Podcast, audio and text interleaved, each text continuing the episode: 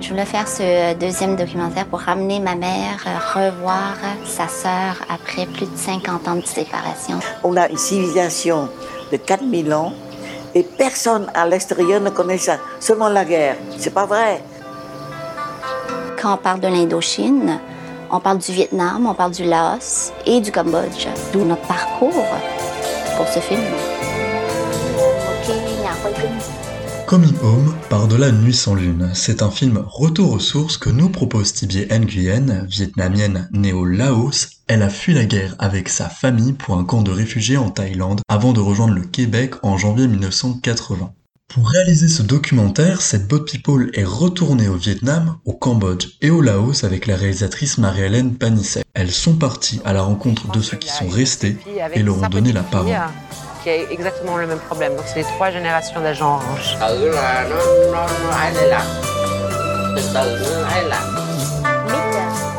Présenté en ouverture du festival Ciné Franco le 26 octobre au Hot Dog Stage Rogers Cinema à Toronto, ce film est le deuxième d'une trilogie qui a commencé en 2016 avec Une nuit sans lune, les Boat People 40 ans après.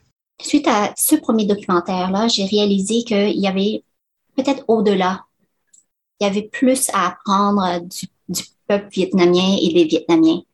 Euh, parce qu'il y a une, la majorité des Vietnamiens se retrouvent encore au Vietnam, comme au Laos, comme euh, au Cambodge.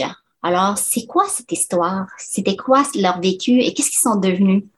Et euh, c'est ainsi que, en même temps, je me suis dit, je suis vietnamienne, mais je suis pas née au Vietnam. J'ai une culture vietnamienne et tout, mais je suis née, deux, deux de nos générations alors, mes parents et ainsi que moi et mes, frères et sœurs sont nés au Laos. Alors, on était des Vietnamiens du Laos. On n'était pas des Laotiens. Alors là, ça m'a fait beaucoup questionner, en effet, euh, ma mère. Euh, ça m'a fait faire des recherches euh, parce qu'on est vraiment Vietnamiens. On n'était pas citoyens non plus laotiens. on n'était pas non plus citoyens vietnamiens. Alors, ça faisait en sorte que dans mes papiers d'immigration, c'est euh, spécifiquement indiqué qu'on était euh, stateless, alors sans, euh, sans attachement à aucun pays. Et c'est là où, avec des recherches que j'ai pu faire sur le, site web, en parlant avec des gens, avec ma mère, là, j'ai dit, OK, il faut vraiment que je puisse aller chercher, comprendre davantage tous les Vietnamiens du Vietnam et aussi aller comprendre toute cette période-là qui a fait en sorte qu'il y a beaucoup de, il y a eu une très grande vague de Vietnamiens qui s'est retrouvée au Laos, euh, dont mes, grands, euh, mes, mes grands-parents. Et ça m'a ramené jusqu'à l'Indochine. Alors, jusqu'à ce qu'on ait fait toute la colonisation euh, française en Indochine. Et l'Indochine, c'est le Vietnam, le Laos et le Cambodge. Alors, c'est comme ça que mon, comment dire, tout le scénario a débuté. Aller, aller chercher, comprendre qui m'a ramené jusqu'à l'Indochine et puis qui m'a fait aussi euh, vouloir parler à différentes personnes des trois pays euh, qui sont encore là-bas et qu'est-ce qu'ils sont devenus. Pourquoi et, quand est-ce que vous avez éprouvé ce, besoin de retourner aux sources, de, retrouver un peu de, cette histoire euh, familiale? Oui, en, en 2007, c'était la première fois que je suis retournée au Vietnam et au Laos. c'était un début. Je voulais vraiment juste aller voir euh, les deux pays qui, euh, qui représentaient mon héritage. Et c'était dans le cadre de mon voyage de noces avec mon époux. À ce moment-là, j'avais. Euh, c'était un voyage plus. Voyage de noces. Et puis, j'ai j'ai découvert un peu les deux pays.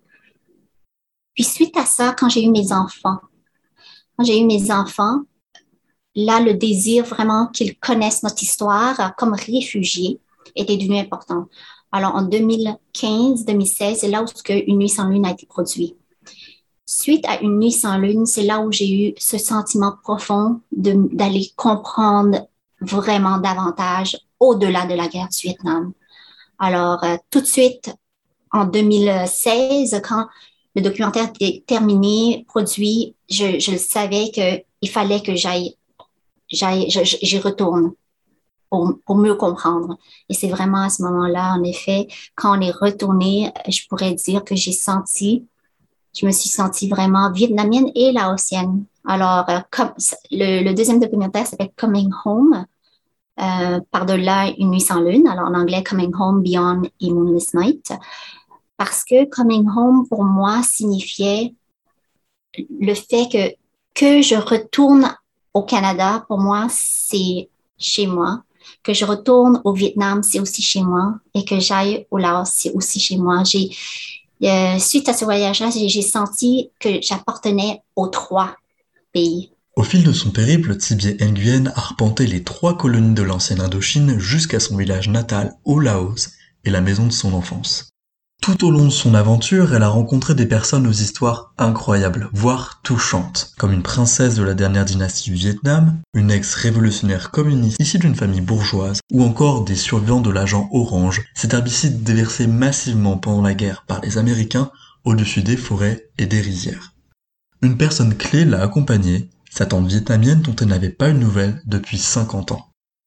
Mes tantes en Australie, du côté de ma mère, avaient vu une émission euh, au Vietnam qui était subventionnée par le gouvernement du Vietnam afin de permettre les réunions de famille. Alors, essayer de trouver euh, des personnes euh, disparues ou des membres de famille.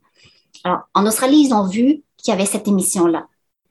Ils ont décidé de soumettre leur candidature avec toutes les photos qu'ils avaient en parallèle et en même temps, ma tante au Vietnam avait son amie qui, elle, disait, parce que ça faisait des années, des années que ma tante au Vietnam aussi essayait de nous rejoindre. Et elle, son seul moyen, elle avait juste les adresses au Laos. Parce que très jeune, elle avait quitté le foyer familial pour pouvoir aller au Vietnam et essayer de gagner sa vie et puis retourner de l'argent. Malheureusement, ça ça s'est pas tourné tout à fait comme ça, mais alors en parallèle, les deux en fait soumettaient leur histoire et ils avaient aussi des photos similaires. Alors, euh, ça faisait en sorte que le, comment dire, le fit était parfait. Et c'est comme ça qu'on a pu le la retrouver. Quand on pense au Vietnam, on pense à la guerre. Il y a des images d'horreur qui collent encore à la peau du pays.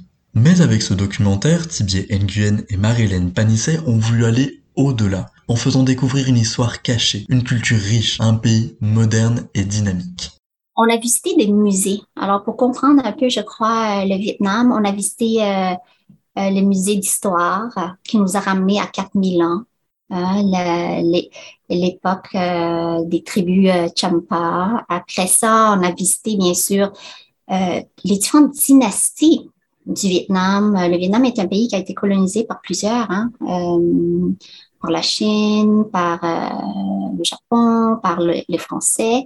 Euh, c'est un pays aussi extrêmement euh, artistique. Tout le bagage artistique de ce pays-là, en, musique, en, peinture, euh, c'est extraordinaire. C'est un pays qui a tellement, tellement à offrir et à, faire connaître.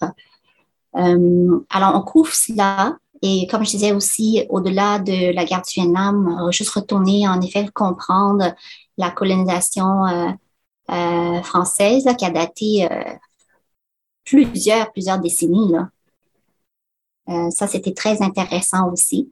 alors, c'est ça, c'est vraiment ça, c'est d'aller au-delà, au-delà de la guerre du Vietnam et offrir une, image de, ou une, histoire du Vietnam qui, qui je veux dire, que, que, les gens peuvent découvrir davantage. Et puis le troisième documentaire, qui va clôturer tout ça, c'est euh, le Vietnam d'aujourd'hui. Alors, euh, euh, on, en a parlé un peu du, euh, Vietnam d'aujourd'hui dans Coming Home, quand on parle de, l'ère du renouveau. Ils appellent ça l'ère du Marie. Et en effet, aujourd'hui, le Vietnam est effervescent, il a beaucoup changé et tout. Alors, c'est quelque chose qu'on veut peut-être mettre un peu de l'avant, l'implication des jeunes aussi dans ce pays-là. C'est ce qu'on veut mettre de l'avant dans, le, troisième et peut-être créer aussi cette réconciliation-là entre, entre les Vietnamiens.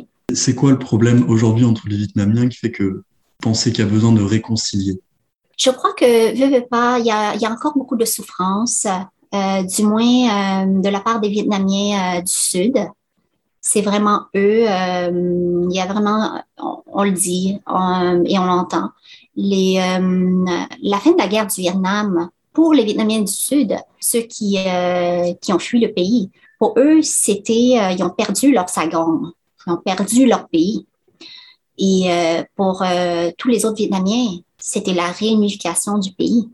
Alors, ces deux perceptions, ce qui fait en sorte que c'est compréhensible que les gens qui ont fui et euh, la diaspora vietnamienne euh, puissent encore euh, ressentir cette douleur-là parce qu'ils ont, ils ont perdu beaucoup en quittant.